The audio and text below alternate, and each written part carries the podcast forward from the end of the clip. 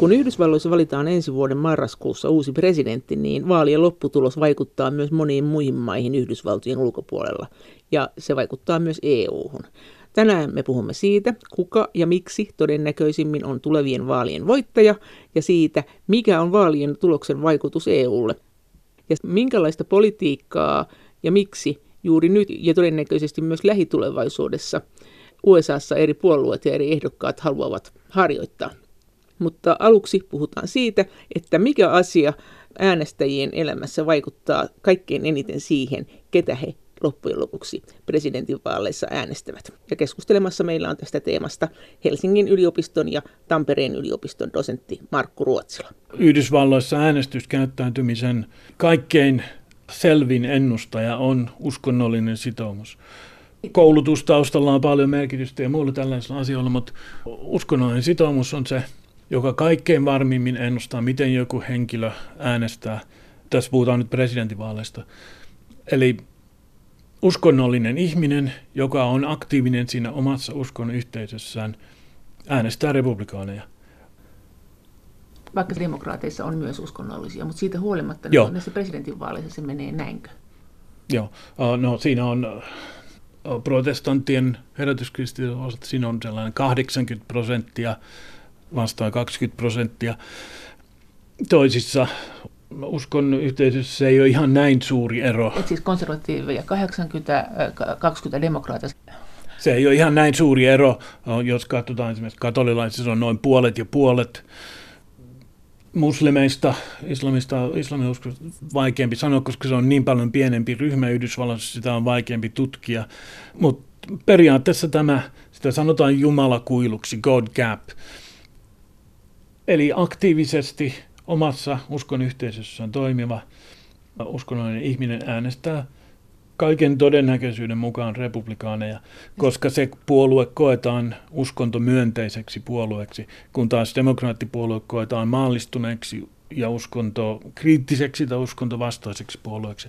Ja tämä näkyy kaikissa uskonryhmissä, se näkyy ihan siitä riippumatta, onko mies tai nainen, afrikkalais, amerikkalainen, valkoihoinen, latino – Sä sanoit myös, tai olet sanonut myös näin, että afrikkalais-amerikkalaiset ja latinot äänestää nyt todennäköisesti kuitenkin republikaaneja ihan tämän uskonnon takia. Niin, tämähän on kasvava trendi. Nämä afrikkalais-amerikkalaiset ja latinot molemmat on hyvin arvokonservatiivisia ihmisiä. Vaikka niin demokraattien olettaisi ajavan heidän asioita, kun he on kuitenkin yhteiskunnassa usein jonkun verran köyhempiä, niin siitä huolimatta demokraatit ei pure heihin. Perinteisesti nämä ryhmät on äänestänyt demokratiaa hyvin suurella marginaalilla. Paitsi latin, latinot on vähän monimutkaisen tapaus.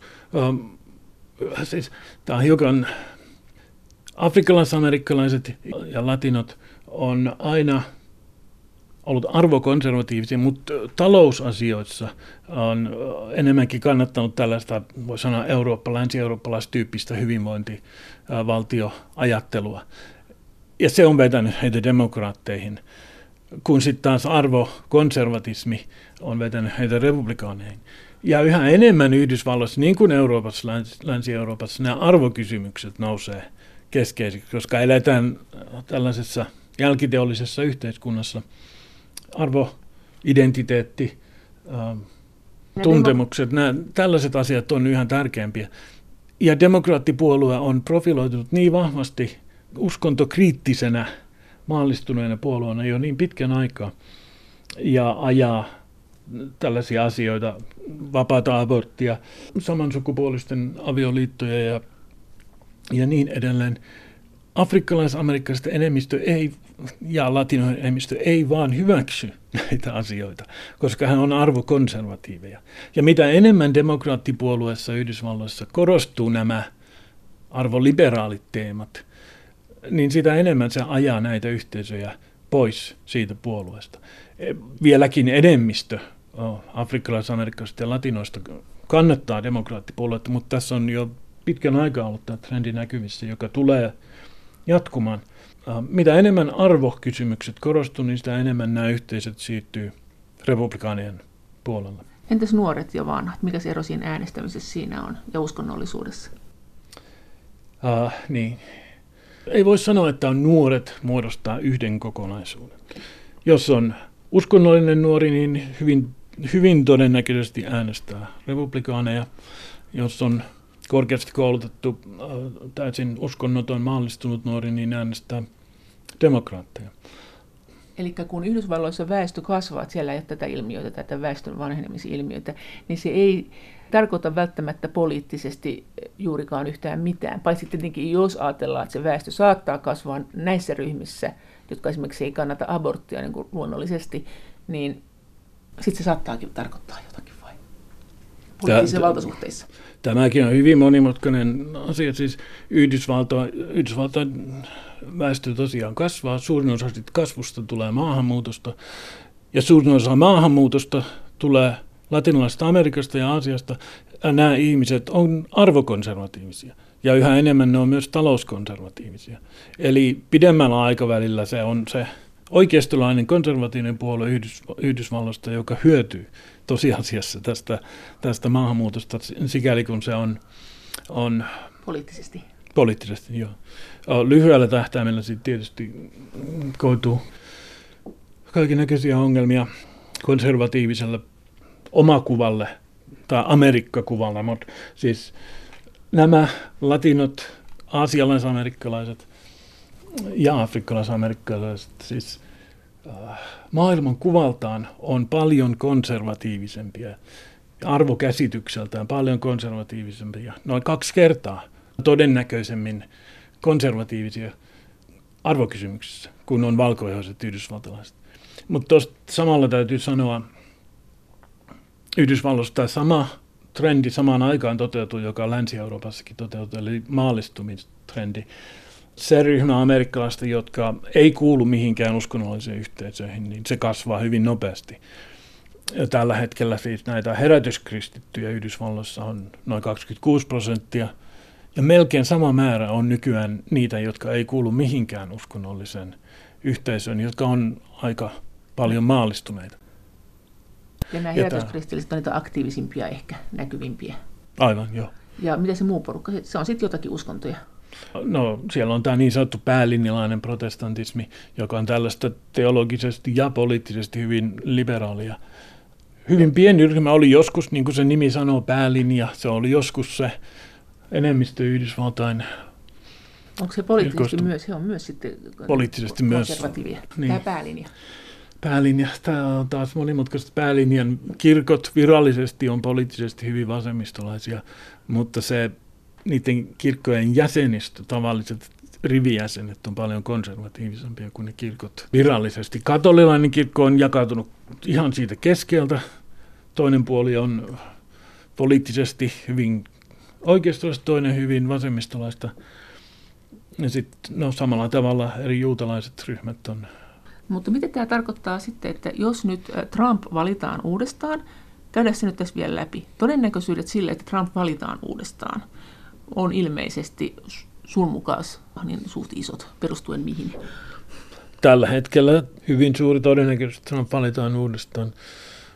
Demokraattipuolue on kääntynyt niin jyrkästi vasemmalle, että ei, ei edusta tällä hetkellä amerikkalaisten kansan, siis edustaa niin marginaalista osaa. Eikö siellä ole kuitenkin näitä täkyjä, niin kuin se terveydenhuolto? Luulisi, että se nyt sentään nappaisi ja siis suurin osa yhdysvaltalaisista on tyytymättömiä terveydenhuoltojärjestelmään, mutta se ei suinkaan tarkoita sitä, että enemmistö amerikkalaisista haluaa valtiovallan määräävän näistä asioista. Mitä he haluaa sitten? Onko olemassa joku kilpaileva malli? Mehän ollaan kuultu enemmän siitä demokraattien mallista. Onko konservatiiveilla kuitenkin käsitys siitä myös, tai republikaaneilla, että ongelmia on, ja onko heillä joku kilpaileva malli? No yksityinen malli. No, se, se on Kilpailu. Jo helposti Euroopassa tulee se käsitys Yhdysvalloista, se on tällainen täysin villilänsi, siellä kapitalismi yllä, ei, ei ole mitään säätelyä, mutta tosiasiassa Yhdysvalloissa on hyvin paljon markkinatalouden säätelyä, ja se näkyy tässäkin asiassa. Tämä on terveydenhuoltoasia on yksi sellainen, jota mutta sehän on ihan tolkuttoman kallista. Me ollaan kaikki on. kuultu näistä konkurssiin menneistä ihmisistä, jossa joku perheenjäsen on sairastunut. Joo, se on hyvin kallista Yhdysvalloissa. Mutta mistä se johtuu, että se on kallista, niin yksi esimerkki on se, että uh, Ja tätä Trump on yrittänyt muuttaa. Mutta siis ihmiset ei saa ostaa yksityistä terveysvakuutusta osavaltion rajan yli. Minkä takia joku haluaisi ostaa osavaltion yli? Eikö se voisi ostaa sieltä osavaltiosta? Joo, mutta jos siellä vieressä osavaltiossa olisi halvempaa. Se kilpailu ei toimi. Ja nämä on rakennettu siihen Obamacare, Obaman terveydenhuoltouudistuksen sisällä on rakennettu kaikkia tällaisia tekijöitä, jotka nostaa niitä hintoja. Siis koko Obamacarein, Obaman terveydenhuoltouudistuksen ideana on, on se, että jokainen ihminen pakotetaan sanktioiden uhalla ostamaan yksityinen terveysvakuutus. Ja sitten valtiovalta säätelee sitä hintaa, hintaa ja sen sisältöä, sen terveysvakuutuksen sisältöä. No, eikö tämä kuulostaa vielä hyvältä ihmisen kannalta? Mikä siinä se ongelma on? Se tulee hirveän kalliiksi. Vaikka se valtio panisikin sille kattohinnan? Um, siis valtio Obamacaren, uh, se on taas yksi näitä hirveän monimutkaisia järjestelmiä.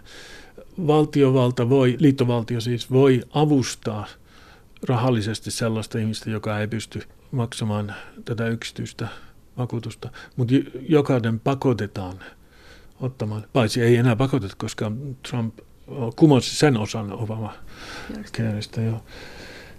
Dosentti Markku Ruotsila Helsingin ja Tampereen yliopistoista.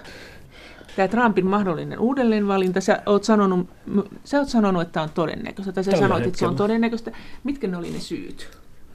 Tämä... No, demokraattipuolue on kääntynyt hyvin jyrkästi vasemmalle, no.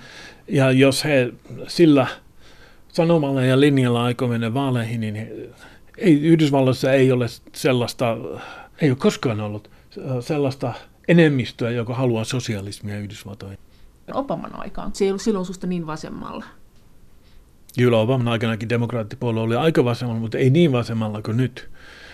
Eli se puolue on kääntynyt hyvin jyrkästi amerikkalaisittain siis. Joo. Jos tämä puolue siirretään Eurooppaan, niin keskustelu voi olla erilaista, mutta Yhdysvaltain kontekstissa puolue on kääntynyt hyvin jyrkästi vasemmalle.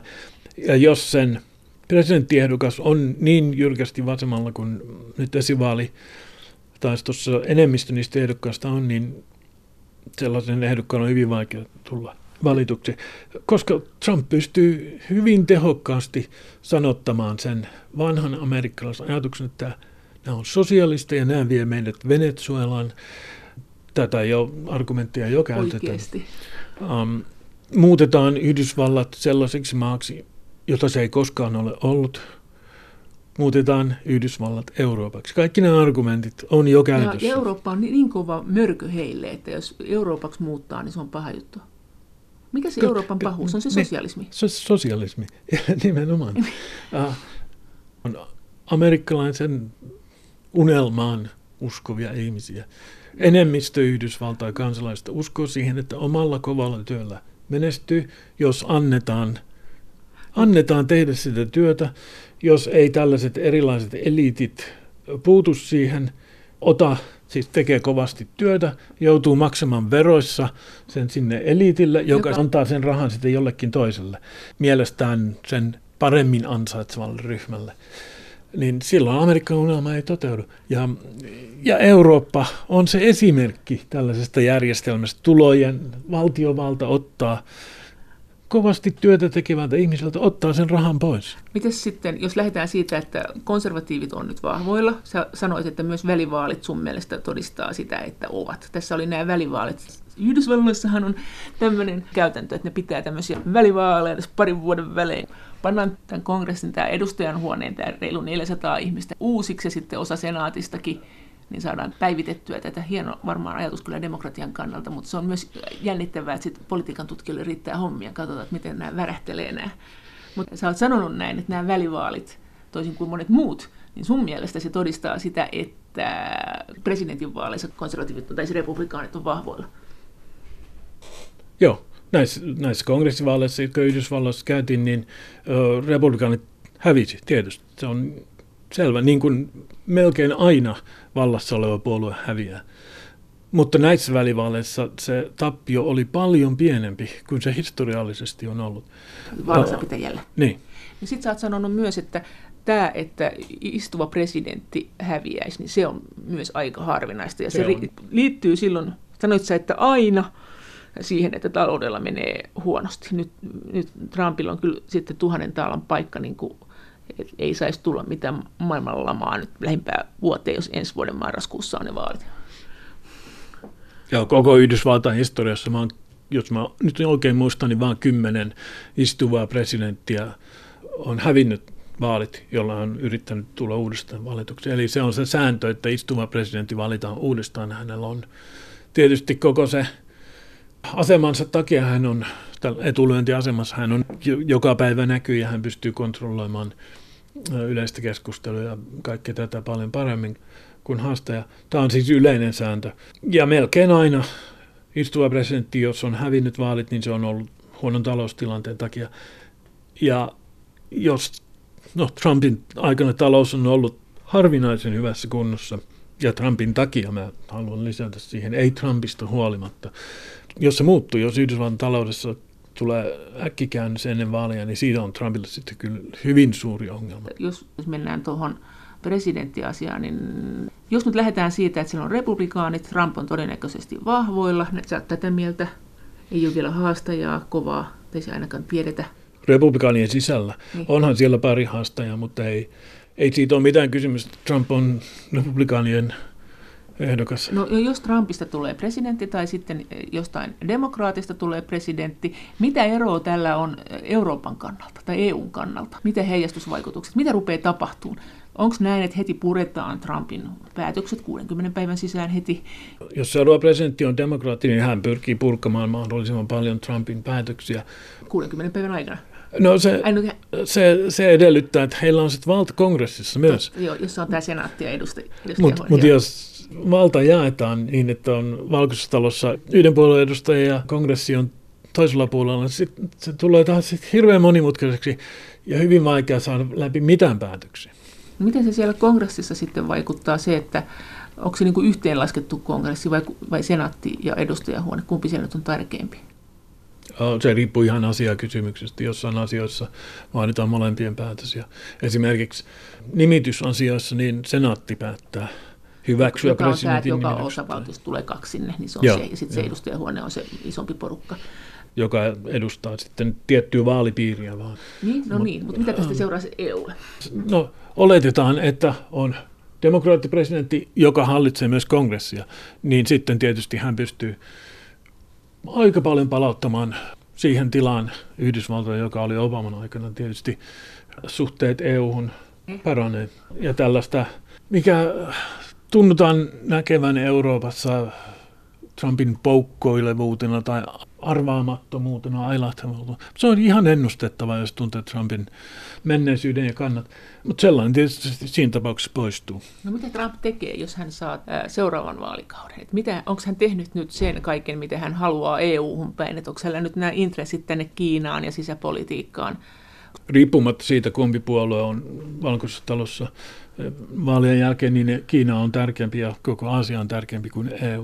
Mutta miten tämä kiinnostus he, heijastuu, että jos sinne tulee demokraatit, se sanoi, että... Demokraatit varmaan todennäköisesti pyrkii EU kanssa yhdessä toimimaan Kiina-ongelman ratkomiseksi, kun taas Trump ei tällaista monikansallista yhteistyötä haluan, hän haluaa itse hoitaa nämä asiat. No jos tulee demokraatit, niin loppuuko tämä kauppakiista tämän Kiinan kanssa, että on tämmöisiä protektionistisia, tämmöisiä omia sisämarkkinoita suojaavia muureja tehty, niin just jos demokraatit tulee, niin luuletko että nämä puretaan ja sitten sen jälkeen tavallaan Kiina menettää ehkä vähän kiinnostustaan Eurooppaan, koska sitten taas Yhdysvaltain markkinat on auki. Onko tässä tämmöinen tie odotettavissa, jos demokraatit voittaisivat? Tai sitten kun ne joskus voittaa.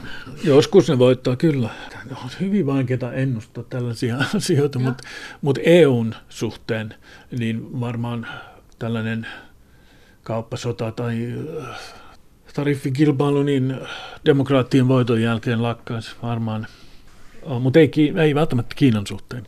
Siis demokraattien johtajat senaatissa ja kongressissa on Nancy Pelosi ja Chuck Schumer kannattaa ihan sataprosenttisesti Trumpin Kiinan toimintaa, koska se koetaan niin suureksi uhaksi Yhdysvallalle. Siis Yhdysvaltain markkinoille. Yhdysvaltain markkinoille ja yleisölle hyvinvoinnille ja ihan turvallisuusuhaksi myös, koska siihen liittyy nämä kyberturvallisuus, kiinalaisten yhtiöiden sijoitukset Yhdysvalloissa eli, ja niin edelleen. Eli sä olisit ehkä sitä mieltä, että joka tapauksessa Kiinan ja Yhdysvaltain tilanne pysyy suht viileänä, mutta onko näin kuitenkin, että siinä vaiheessa, kun demokraatit tulee valtaan joskus niin vähemmän viileinä? Joo, todennäköisesti, mutta enemmänkin sanoisin, että tämä on Trumpista kysymys. Trumpin tapa toimia on niin epätavallinen, että vaikka tulisi joku toinen republikaanipresidentti, niin ilmiasu, ilmapiiri paranee, mutta ne perusluonteiset ongelmat on siellä taustalla joka tapauksessa olemassa, mutta se millä tavalla ja millä julkisuudella, millä retoriikalla niihin puututaan, niin se on hyvin paljon Trumpin henkilönä liittyvää. Dosentti Markku Ruotsila, no entäs sit, mitä muita seurauksia? Tämä Kiina-asia, TTIP, tämä USA-EU-välinen vapaakauppasopimus, voisi kuvitella, että jos demokraatit tulee, niin oletatko näin, että sitä ruvettaisiin taas niin kuin kehräämään? Todennäköisesti kaikki nämä sitten tässä on taustaoletuksena se, että demokraatilla on myös kongressi, koska muuten ihan turhaa yrittää tällaisia sopimuksia. Niitä ei tulla hyväksymään, jos on kongressi ja Entäs sitten, republikaaneilla. mitäs muuta? Yksi asia varmaan on, jos Trump voittaa, niin hän jatkaa tällä nykyisellä linjallaan eurooppalaisten, sanotaan populistipuolueiden sekin on niin huono ilmaisu, mutta kansallismieliset tai kansalliskonservatiiviset puolueet, niin hän on heitä julkisesti tukenut jo pitkän aikaa ja varmaan jatkaa sitä ja sitä kautta tavallaan pyrkii puuttumaan EUn kehitykseen. Miten demokraattinen puolue, onko se erilainen kuin Euroopassa tämä aate? Mikä on tämä amerikkalainen mauste siinä? Siis tämä käsitys siitä, että Yhdysvallat on parempi ylempi. On myös heillä. On myös heillä. Se on kaikilla amerikkalaisilla. Siitä on erilaisia versioita olemassa, mutta kaikilla on tämä ajatus, että tässä uudessa Jerusalemissa, niin kuin perinteisesti sanotaan, on toteutettu jotain, mitä missään muualla maailmassa ei ole toteutettu. Demokraatit, perinteisesti progressiivit Yhdysvalloissa ajattelee, että se toteuttamistyö on vasta alettu ja vähitellen rakennetaan sitä oikeaa Amerikkaa, joka sitten toivon mukaan käännyttää koko muu maailman.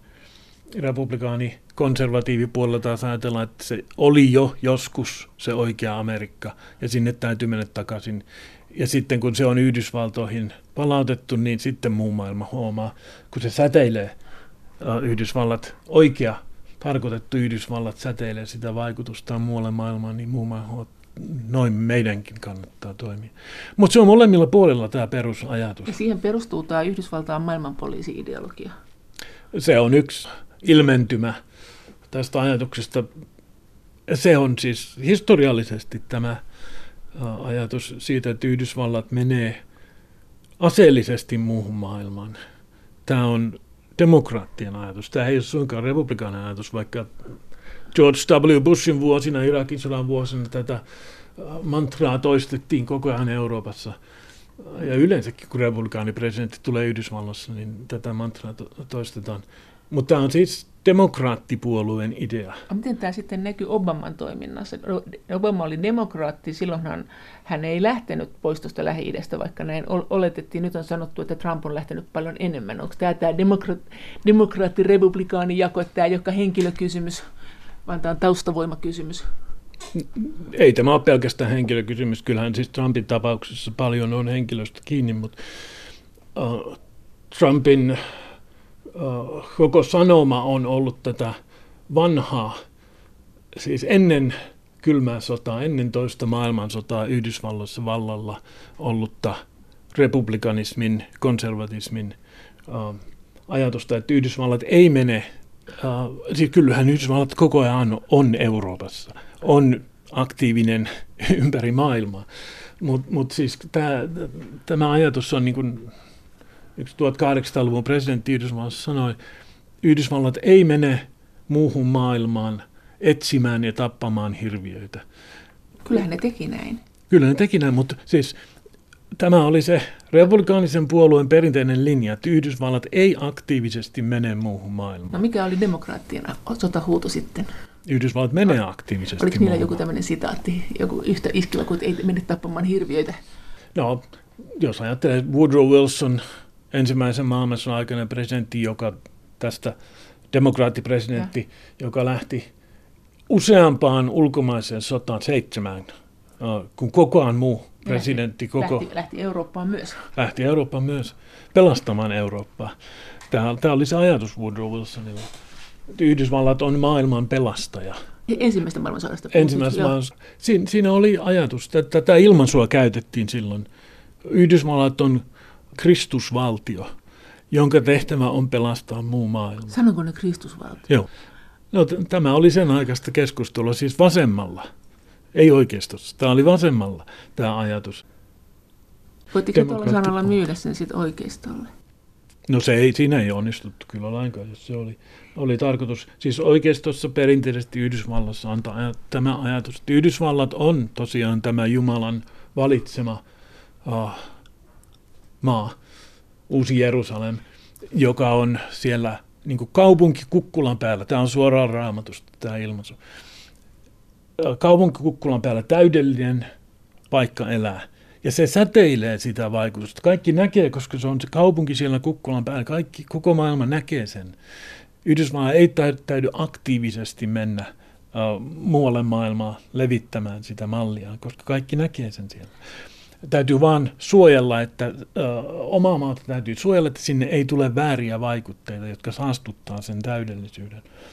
Ja sitten täytyy siis olla hyvin varovainen uh, siinä, että jos Yhdysvallat lähtee Eurooppaan tai jonnekin muualle maailmaan, muuta kuin lyhytaikaisesti, jos on ihan pakko. Ei kannata lähteä sinne, koska sielläkin voi saada niitä vääriä vaikutteita. Oikeasti. Tämä on se perinteinen republikaaninen, oikeistolainen, konservatiivinen näkemys Yhdysvalloissa. Nykyään sitä sanotaan paleokonservatiiviseksi, koska... Muinainen. Niin, koska on neokonservatiiveja, jotka uskoo taas siihen, että Yhdysvallat on aktiivisesti mukana muualla maailmassa myös asevoimaa käyttämällä. Mm. tämä, tämä ideahan on siis alun perin vasemmistolainen idea Yhdysvalloissa. Tämä, tämä lähteminen. Lähteminen muuhun maailmaan aktiivisesti. Miten tämä Eurooppaan suhtautuminen, miten se on vaihdellut sen mukaan, että onko siellä konservatiivit vai demokraatit vallassa? Miten se on niin konkreettisesti näkynyt. Nythän se näkyy, että kun tuli äh, republikaani, konservatiivi Trump, niin sitten ruvettiin puhumaan, että tämä sai sitten pikkuhiljaa hoitaa niin osallistua tähän enemmän tähän puolustukseen. Siis eurooppalaiset, näin, näin sanoi Trump, ja tätä on puhuttu aina, mutta että Obama ei tämmöistä paljon puhunut. Hän oli demokraatti, hänellä oli tämä Kristuksen valtio saapuu pelastamaan kaikki ajatukset enemmän, vai? No hän ei tuollaista ilmaisua käyttänyt, mutta siis tällaisella hyvin yleisellä maailmankuvallisella tasolla se vaikutti siellä, siellä taustalla. Kyllähän demokraattipuolue on Eurooppaan, läntisen Euroopan ja EU-hun instituutiona suhtautunut paljon myönteisemmin kuin perinteisesti republikaanit. Ja yleensäkin monenkeskiseen yhteistyöhön on paljon myönteisemmin suhtautuva puolue. Ja republikaanit, tässä täs tulee tämä ongelma, historiallisen muistin kanssa. Kylmä sota hämärtää hyvin helposti ihmisten muistin näistä asioista.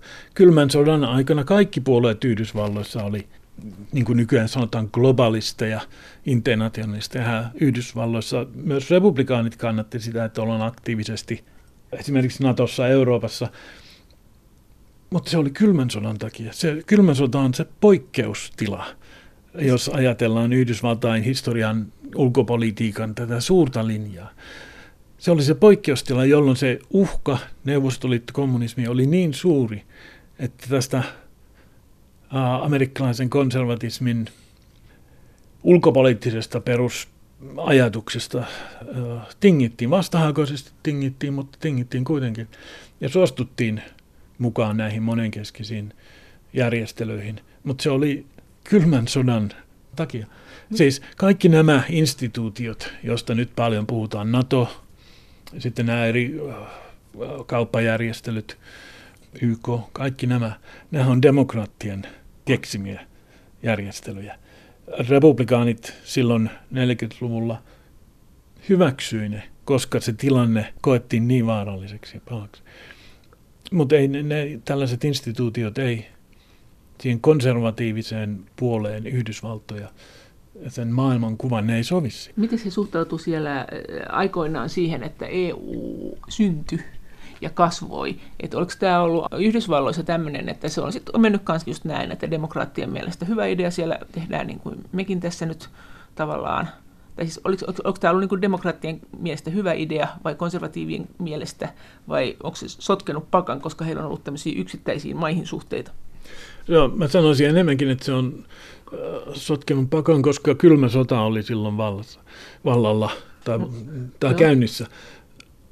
EU instituutioiden syntyminen nähtiin osana sitä kylmää sotaa. Se oli hyvä asia molempien puolueiden mielestä, että Eurooppa voimistuu. Eurooppa voimistuu, tekee yhteistyötä sitä yhteistä uhkaa vastaan. Mutta sitten se menee paljon monimutkaisemmaksi, kun sitä yhteistä uhkaa ei ole. Ainakaan samanlaista, samanlaiseksi koettua yhteistä uhkaa. Ja EU alkaa muuttua Euroopan yhteisestä Euroopan unioniksi. Alkaa tämä liittovaltiokehitys, alkaa tämä byrokraattinen säätelytalous, uh, joka on on vallalla edelleen. Se ei sovi republikaanisen amerikkalaisen oikeiston maailmankuvaan. Hän vastustaa sitä kotimaassa, hän vastustaa sitä YKssa, vastustaa EUssa. Demokraatit ei vastusta. Dosentti Markku Ruotsila Helsingin ja Tampereen yliopistoista. Millä tavalla se suoraan haittaa edes republikaania? Luulisin, että heillä olisi helpompaa, kun on yksi kauppakumppani, kun EU on kuitenkin iso markkina-alue. No. Mutta tässä, tässä mennään ihan niihin perusprinsiippeihin tai perususkomuksiin. Vapaus tai säätely. Ja siis suurin osa republikaaneista on aina uskonut vapaaseen kauppaan. Eihän Yhdysvaltojen ja EU välillä ole vapaata kauppaa. EUlla, tätähän Trump yrittää muuttaa, mutta EU ei ole näköjään kiinnostunut neuvottelemaan edes tästä asiasta. Siis, siis, siis oikea vapaakauppa. Siis sellainen vapaakauppa, että EU ei – aseta näitä kaiken näköisiä säätelyrajoituksia niin, sille tuotteelle, mikä Yhdysvalloista oltaisiin tuomassa EUn. Eihän EU tällaisen suostu.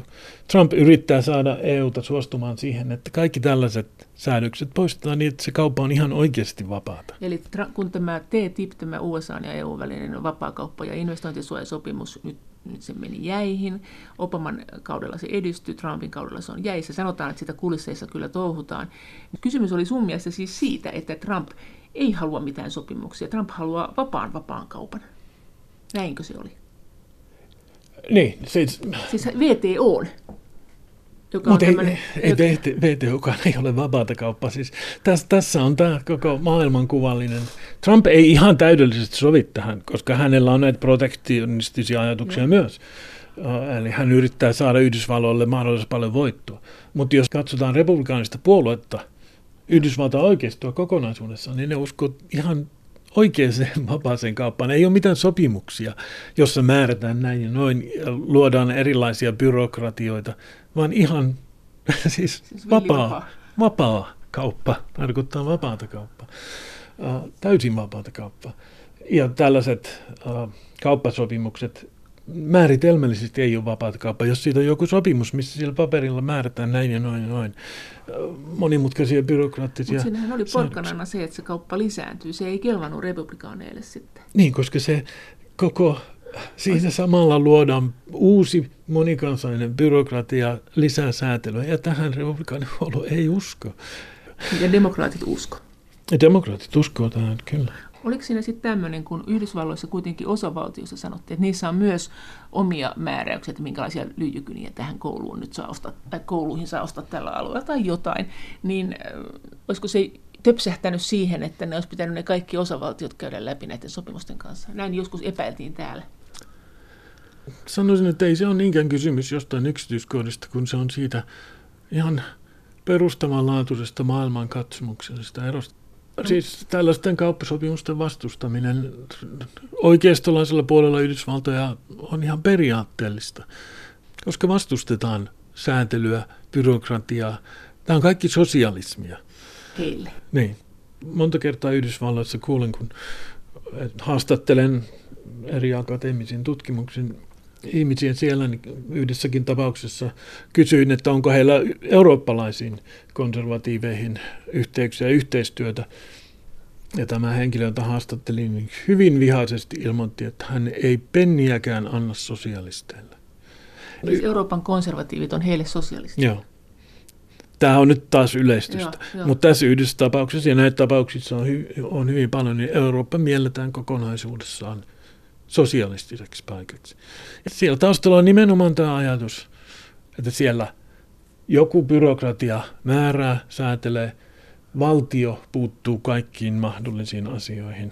On se sitten Suomen valtio tai sitten se on EUn tasolla – mihin sä uskot, että mihin EUn e ja Yhdysvaltain suhteet niin kehittyy tulevaisuudessa? Että miltä tämä susta näyttää? Että ollaanko me kumpikin tämmöisiä hiipuvia maailmanvaltoja, joten... Se on taas hyvin vaikeaa ennustaa tulevaisuuteen muuta kuin katsomalla menneisyyteen, niin tuolla eliittitasolla tai instituutioiden tasolla en näe oikeastaan mitään suuria muutoksia kumpaankaan suuntaan. Enemmänkin sanoisin, että siellä kansalaisyhteiskunnan tasolla tämä näkyy. Siis eurooppalaisen oikeistopopulismin nousu ja yhdysvaltalaisen republikanismin nousu.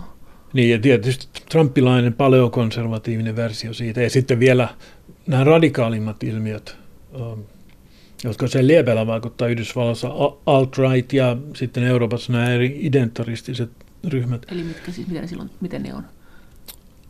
et, etnonationalistiset ryhmät, identaristiset Joo. ryhmät, niiden väliset kontaktit on, on merkittäviä ja ajatuksen vaihto. Esimerkiksi Steve Bannon, Joo. Trumpin entinen päästrategiaan käy Euroopassa yhdistämässä näitä linkkejä, mutta se on vain yksi näkyvä esimerkki. Tämä on paljon, paljon yhteistyötä siis Yhdysvaltain oikeiston ja eurooppalaisen oikeiston ja sitten äärioikeistojen välillä.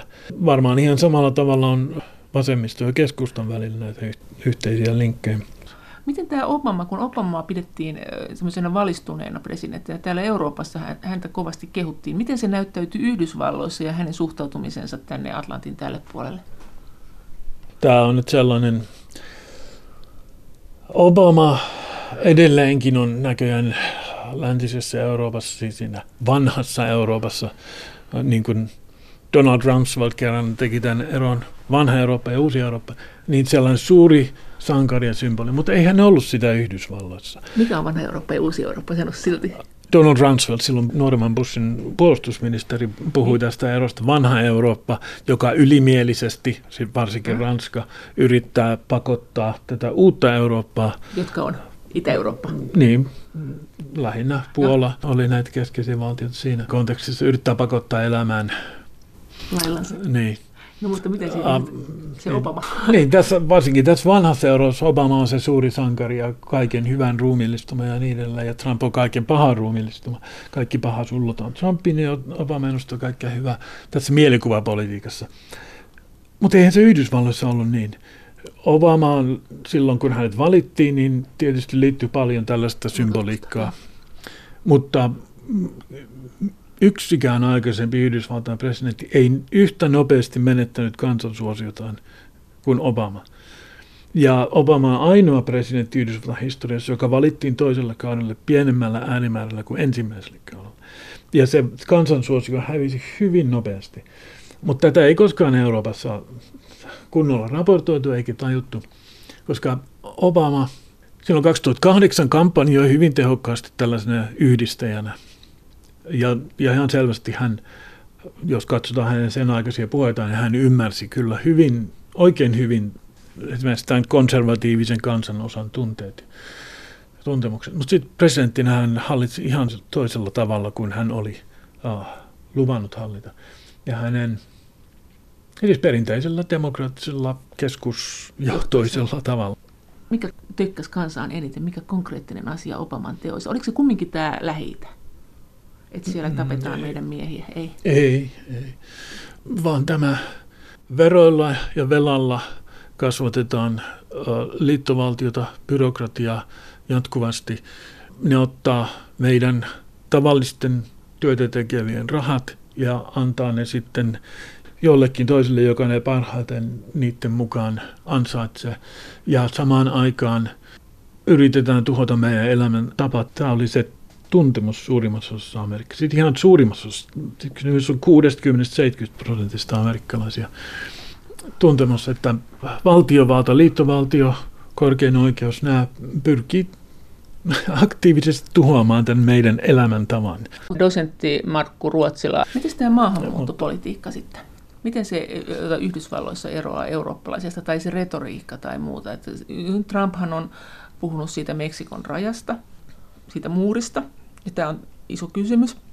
Miten tämä sulle näyttäytyy, tämä Yhdysvaltain keskustelu verrattuna tähän eurooppalaiseen, kun tietenkin se on eurooppalaista täältä päin? No jos ensin sanoo siitä ihan konkreettisesta lainsäädännöstä, kyllähän Eurooppaan on vaikeampi ihmisten muuttaa kuin Yhdysvaltaan. Onko? Uh, kyllä Yhdysvaltain on, on helpompi päästä maahanmuuttajaksi tällä hetkellä. Entäs turvapaikanhaku ja pakolaiset? Trumpin aikanahan on turvapaikkaa, kiintiöitä, pakolaiskiintiöitä subistettu ihan selvästi, mutta ne on presidentin määräyksellä se ja lain olemassa olevan lain mukaan, niin siinä on paljon helpompi päästä. Ja sitten kyllä Euroopassakin on näitä muureja, erilaisia, sanotaanko niitä muureiksi tai aidoiksi tai valleiksi tai esteiksi, niin Yhdysvallassa ei ole sellaista. Eli sinne laittomastikin pääsee helposti. Etelä-Meksikon vastaisen rajalla on osa, osa siitä rajaa on eristetty. Sillä Clintonin aikana jo aloitetulla rakennus, se on aita eikä muuri. Käytännössä on samasta asiasta kysymys.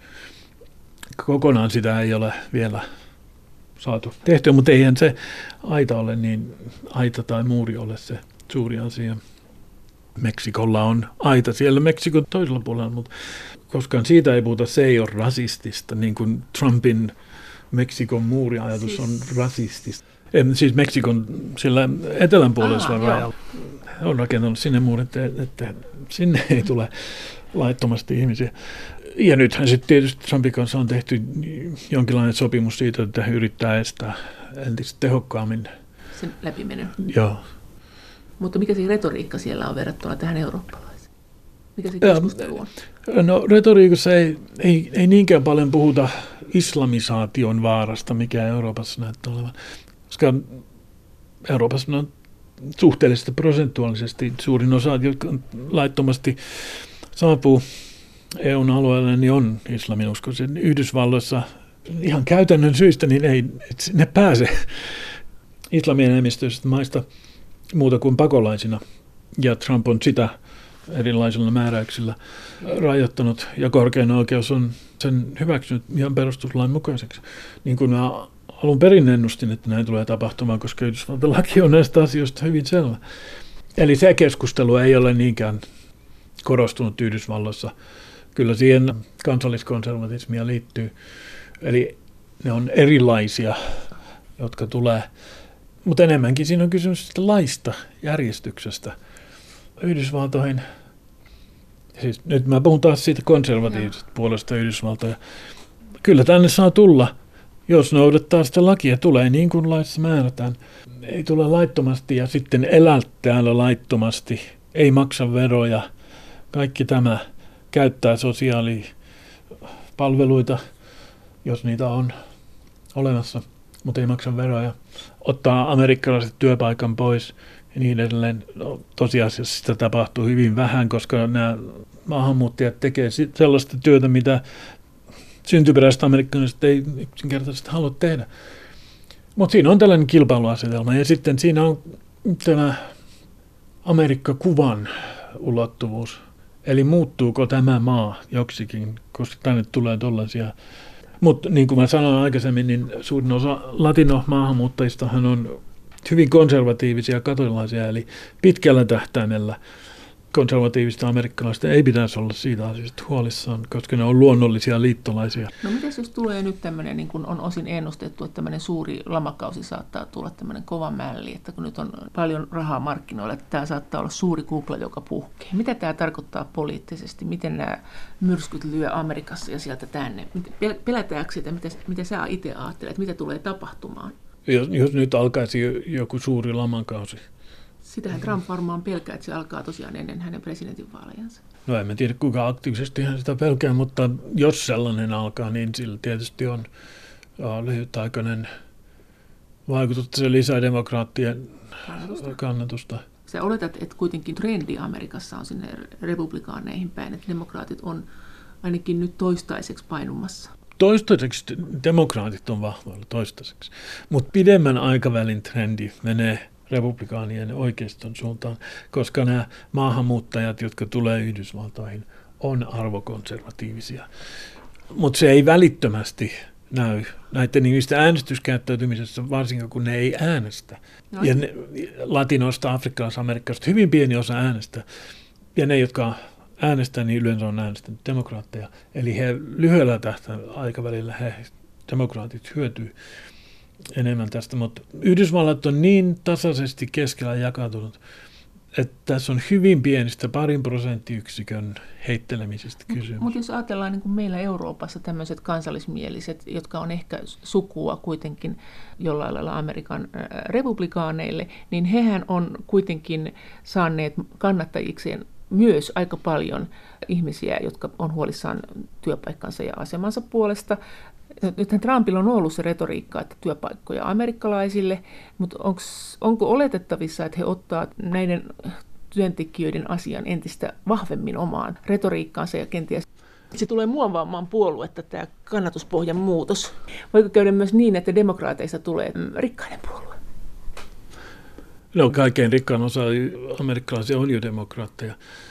Joo, on ja kaikkein köyhin osa myös äänesti Hillary Clintonia. Siis siinä on tämä kaikkein köyhimmät amerikkalaiset ja kaikkein rikkaammat äänesti häntä. Mutta siinä välissä on sitten tämä sydänmaalaiset amerikkalaiset, jotka äänesti Trumpia ja, ja republikaaneja. Niin mikä se kysymys on? Konservatiivit ja demokraatit, niin voiko siinä käydä niin, että ne heilahtaa toistensa yli, että yhtäkkiä oikeisto on vasemmisto ja vasemmisto on oikeisto. Että tavallaan kun meillä tätä kansallismielistä porukkaa on sanottu oikeistoksi, niin nyt rupeaa näyttämään siltä, että siellä on aika paljon perinteistä vasemmiston kannattajaa heidän kannattajinaan. Onko tämä tämmöinen samanlainen ilmiö Amerikassa? On samanlainen ilmiö. Siis republikaanipuolue on jo aika selvästi muuttunut työväenpuolue. Onko siinä retoriikassa myös ruvennut tapahtumaan jotakin, että se on ollut enemmän vasemmistolaista, siis jollain lailla? Sä sanoit, että ei niinkään, että jaettaisiin julkista rahaa, mutta voisiko olla niin, että ajateltaisiin jotain muuta? No, hyvin yleisellä tasolla, ja tässä Trump on ollut mestarillinen, niin hänen hän sanankäänteensä retoriikkansa voidaan ymmärtää vasemmalla ja oikealla, kummankin puolella. Um, kun hän puhuu elittiä vastaan, se voidaan ymmärtää joko rahaeliittiä tai poliittista eliittiä, media-eliittiä. Kaikki nämä, se, se vetoaa eri puolilla sitä poliittista kenttää. Keski- ja työväenluokka, joka siellä viime vaalit ratkaisi, niin sehän on arvokonservatiivista hyvin arvokonservatiivista. Siihen pystytään vetoamaan niillä argumenteilla. Ja sitten on myös huolestuneita omista työpaikoistaan, mutta ei ole yhtä tai toista. Ja sitten jos demokraattipuolue tarjoaa heille työpaikkoja valtiollisin toimin, he ei pidä siitä, että heistä tulee riippumaisia valtiosta. Ja vielä vähemmän he pitää siitä, että samalla demokraattipuolue ajaa vapaata aborttia, samansukupuolisia avioliittoja ja kaikkea tätä arvoliberalismia. Ajaako demokraattipuolue jotain sellaista, joka uhkaa heitä suoraan, heidän elintasoaan? Heidän elintasoaan, mutta tässä, tässä on tämä kysymys, tämä on tämä marksilainen ajattelutapa, että kaikki ihmiset välittää vain siitä elintasostaan. Mutta arvot on ainakin yhtä tärkeitä suurimmalla osalle ihmisiä.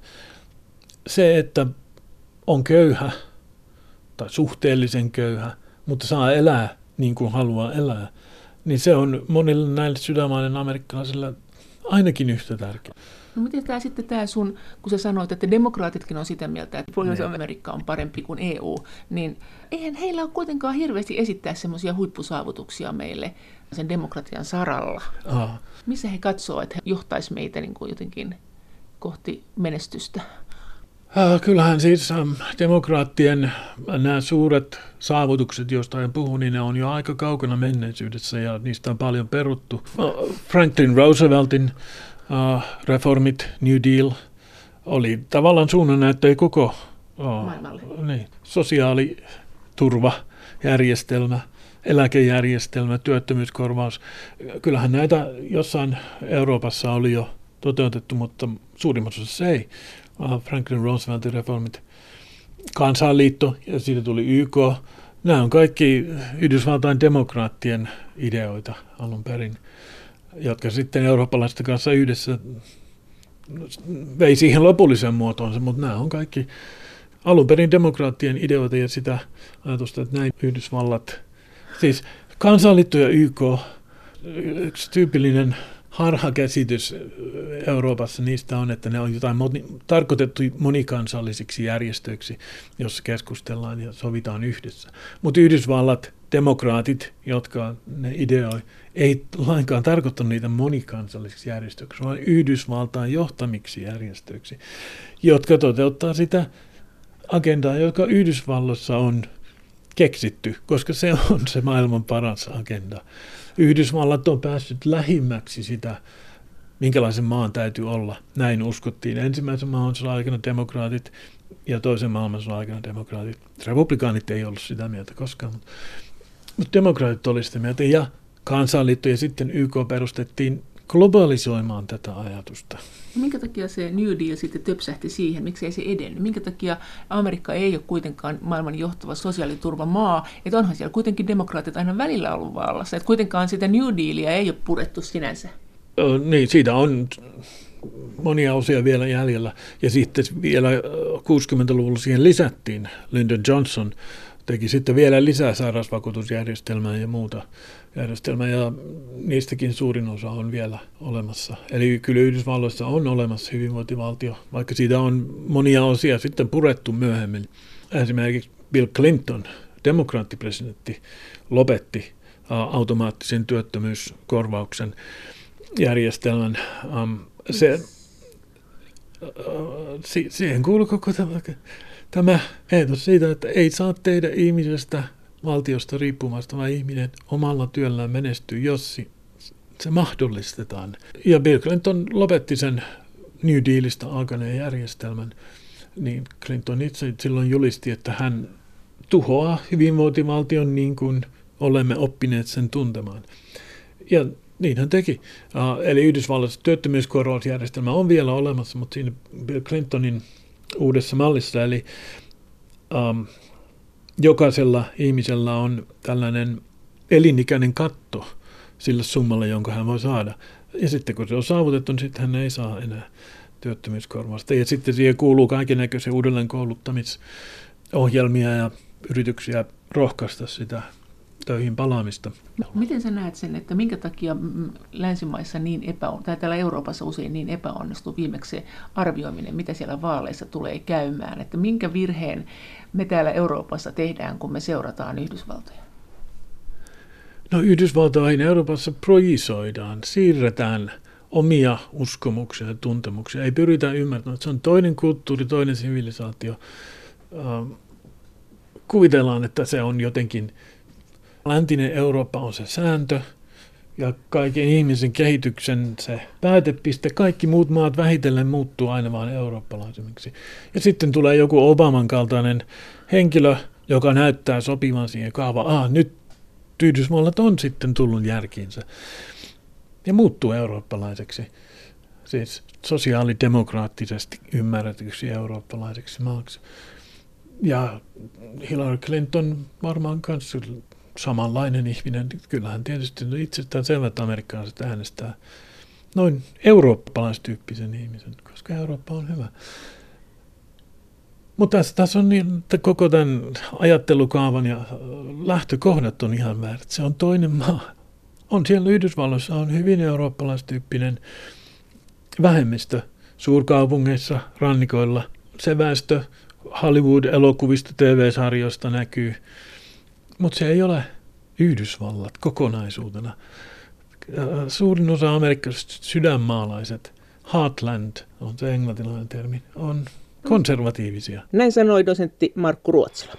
Kiitos teille kommenteista ja viesteistä. Ja lisää viestejä voi lähettää sähköpostiosoitteeseen maija.elonheimo.yle.fi. Ja sen lisäksi me voimme keskustella näistä teemoista ohjelman aikana Twitterissä.